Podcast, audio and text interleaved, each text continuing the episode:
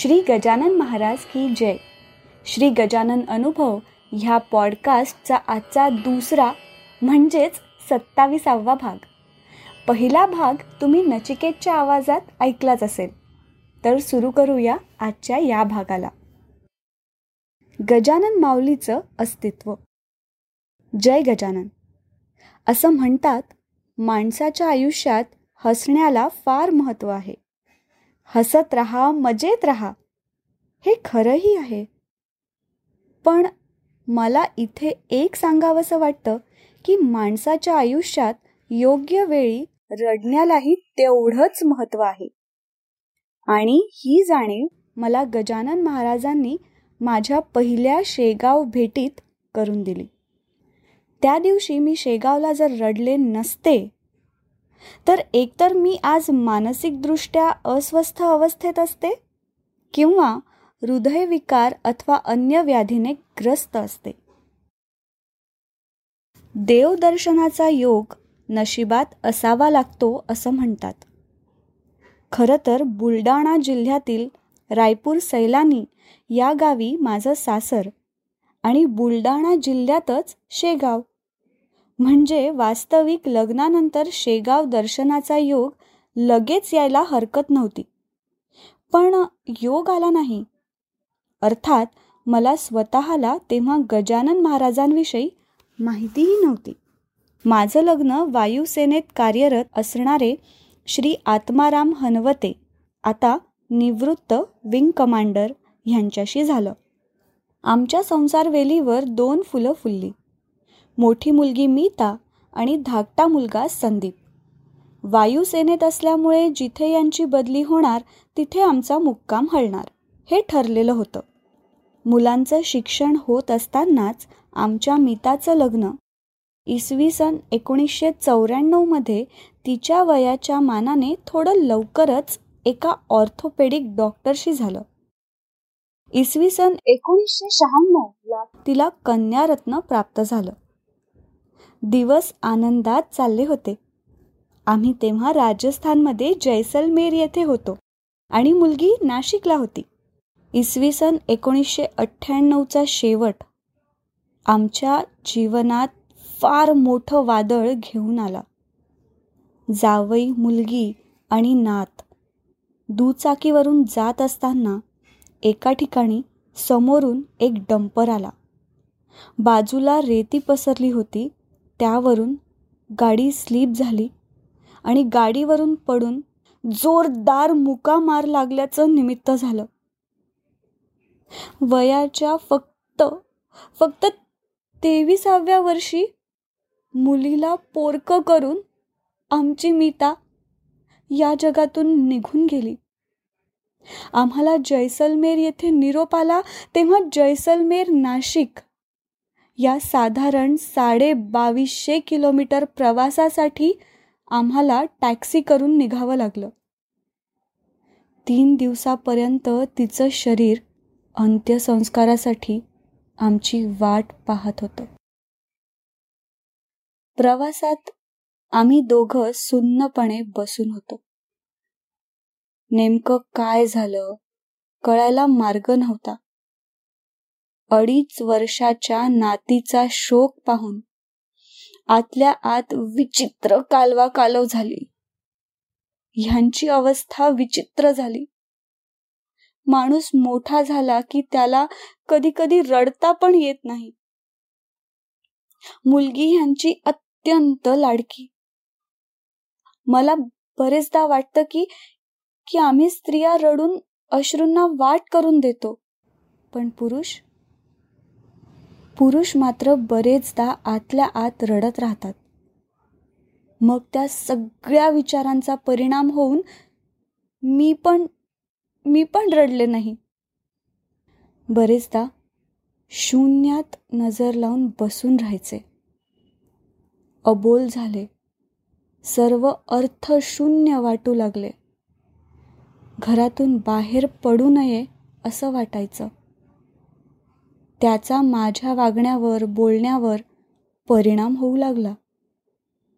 हिला वेड लागेल की काय असं सर्वांना वाटू लागलं. दोन महिने अशी सगळी स्थिती होती. अशात भुसावळला आमच्या एका नातेवाईकाकडे लग्न निघालं आणि मला थोडं जबरदस्तीनेच लग्नाला नेण्याचा निर्णय घरच्यांनी घेतला. आम्ही भुसावळला पोचलो तिथे माझा एक भाऊ आला होता. सर्व परिस्थिती पाहून त्याने आग्रहाने आम्हा दोघांना शेगावला गजानन महाराजांच्या दर्शनाला जाण्याचा सल्ला दिला. ह्यांना ह्यांना म्हणाला एकदा तुम्ही गजानन महाराजांचं दर्शन घेऊन तर या. बघूया काय होतं ते. ह्यांची सैनिकी शिस्त. हे नास्तिक नाहीत पण देवा संतांच्या दर्शनावर यांचा फारसा विश्वासही नाही.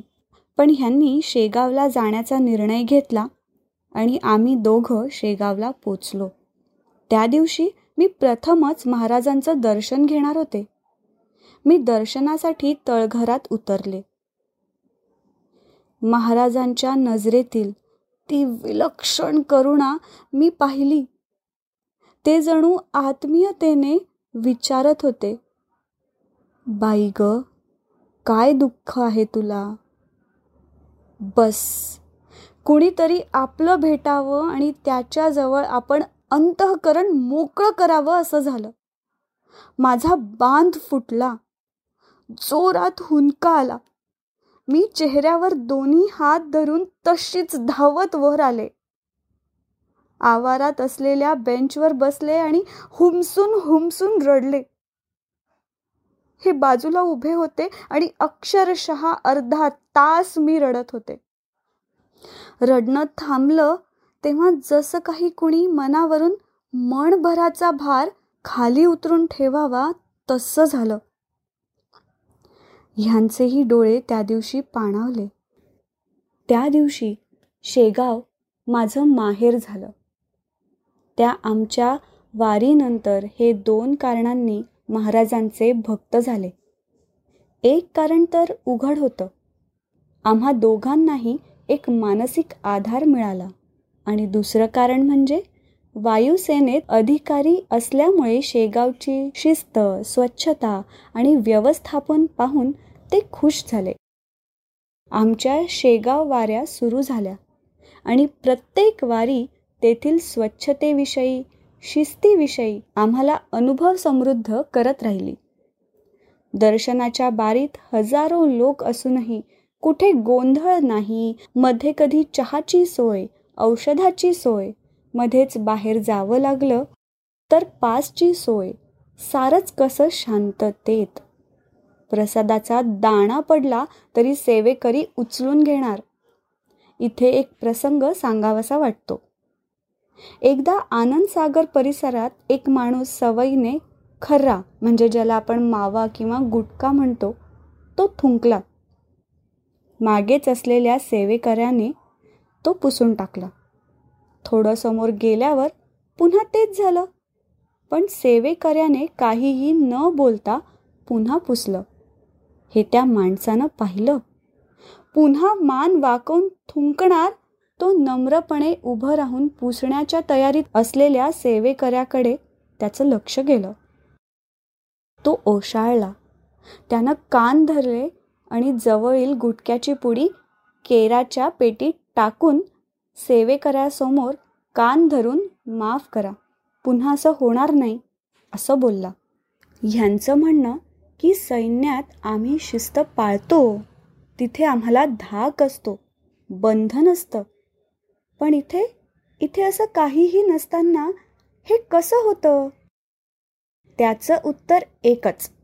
इथे गजानन माऊलीचं अस्तित्व आहे. असो. मधल्या काळात ओझरला होतो तेव्हा शेगाव शक्य होत होतं. पण पुढे चंदीगडला बदली झाली आणि त्या काळात शेगाव दर्शन होऊ शकलं नाही. मात्र नंतर मध्य प्रदेशात आमला येथे आमची बदली झाली. तिथून कारने सासरी आलो तर वाटेत शेगाव दर्शन शक्य होतं. सासरहून निघालं की शेगाव अचलपूर परतवाडा भैसदेही वाटेत घाट तिथे खंडोबा मंदिर आणि पुढे आमला असा मार्ग होता. वाटेत आदिवासी वस्ती असल्याने ट्रॅफिक तेव्हा त्या मानाने कमी होता. एप्रिल दोन हजार सहाची ही गोष्ट आहे. आम्ही शेगावहून दर्शन घेऊन निघालो. परतवाडा भैसदेहीच्या मध्ये घाट आहे. एकीकडे खोल खोल दरी आहे. आमची मारुती एट हंड्रेड त्यामध्ये मी आणि हे आम्ही दोघं होतो. गाडी वेगाने चालली होती. वाटेत रस्त्यातच एक दगड होता आणि तो चुकवण्याच्या प्रयत्नात ह्यांचा कारवरील ताबा सुटला. आणि कार दरीच्या बाजूला जाऊ लागली. समोर खोल दरी होती. आम्हाला आम्हाला आमचा आमचा मृत्यू दिसू लागला. मी जोरात गजानन बाबा धावा गजानन बाबा वाचवा असं ओरडले आणि नशिबाने ब्रेक लागले. पण त्यापेक्षा अचानक गाडी थांबावी अशी गचका देऊन गाडी थांबली. दोन बाजूंनी आम्ही दोघं खाली उतरलो. मोजून दीड फुटावर खोल दरी होती. चांगलीच खोल. तिथे गेलो असतो तर कदाचित कदाचित कुणालाही काहीही मिळालं नसतं. काळ आला होता पण गजानन बाबांनी वेळ येऊ दिली नाही. आम्ही दोघांनीही मृत्यू पाहिला होता. आमची दोघांचीही नजर त्या दरी खोऱ्यात आम्हाला वाचवणार कोण याचा शोध घेत होती.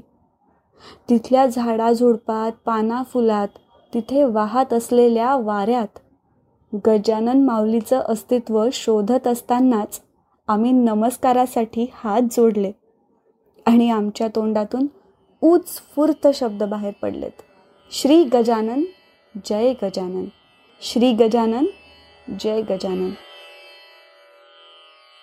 आत्ता आपण ऐकलात हा अनुभव आहे सौ कमला आत्माराम हनवते ठाणे ह्यांचा जयंत वेलणकर यांनी शब्दांकित केलेला पौर्णिमा देशपांडे हिच्या आवाजात आणि नचिकेत शिरे प्रस्तुत. श्री गजानन अनुभव ह्या पॉडकास्टचा हा भाग. हा अनुभव तुम्हाला कसा वाटला हे आम्हाला नक्की कळवा. आणि तुमच्याकडे असे काही अनुभव असतील तर ते पण आम्हाला पाठवायला विसरू नका. आपल्या प्रतिक्रिया किंवा अनुभव आमच्यापर्यंत पोहोचवण्यासाठी डॉक्टर जयंत वेलणकर आणि मी पॉडकास्टचे डिटेल्स एपिसोडच्या शो नोट्समध्ये दिले आहेत. दर गुरुवारी नवीन अनुभव ऐकण्यासाठी मी पॉडकास्टरच्या यूट्यूब चॅनलला लाईक आणि सबस्क्राईब करा. आणि मी पॉडकास्टरचे इतरही पॉडकास्ट नक्की ऐका. लवकरच भेटूया पुढच्या गुरुवारी एका नवीन अनुभवासोबत. तोपर्यंत श्री गजानन जय गजानन.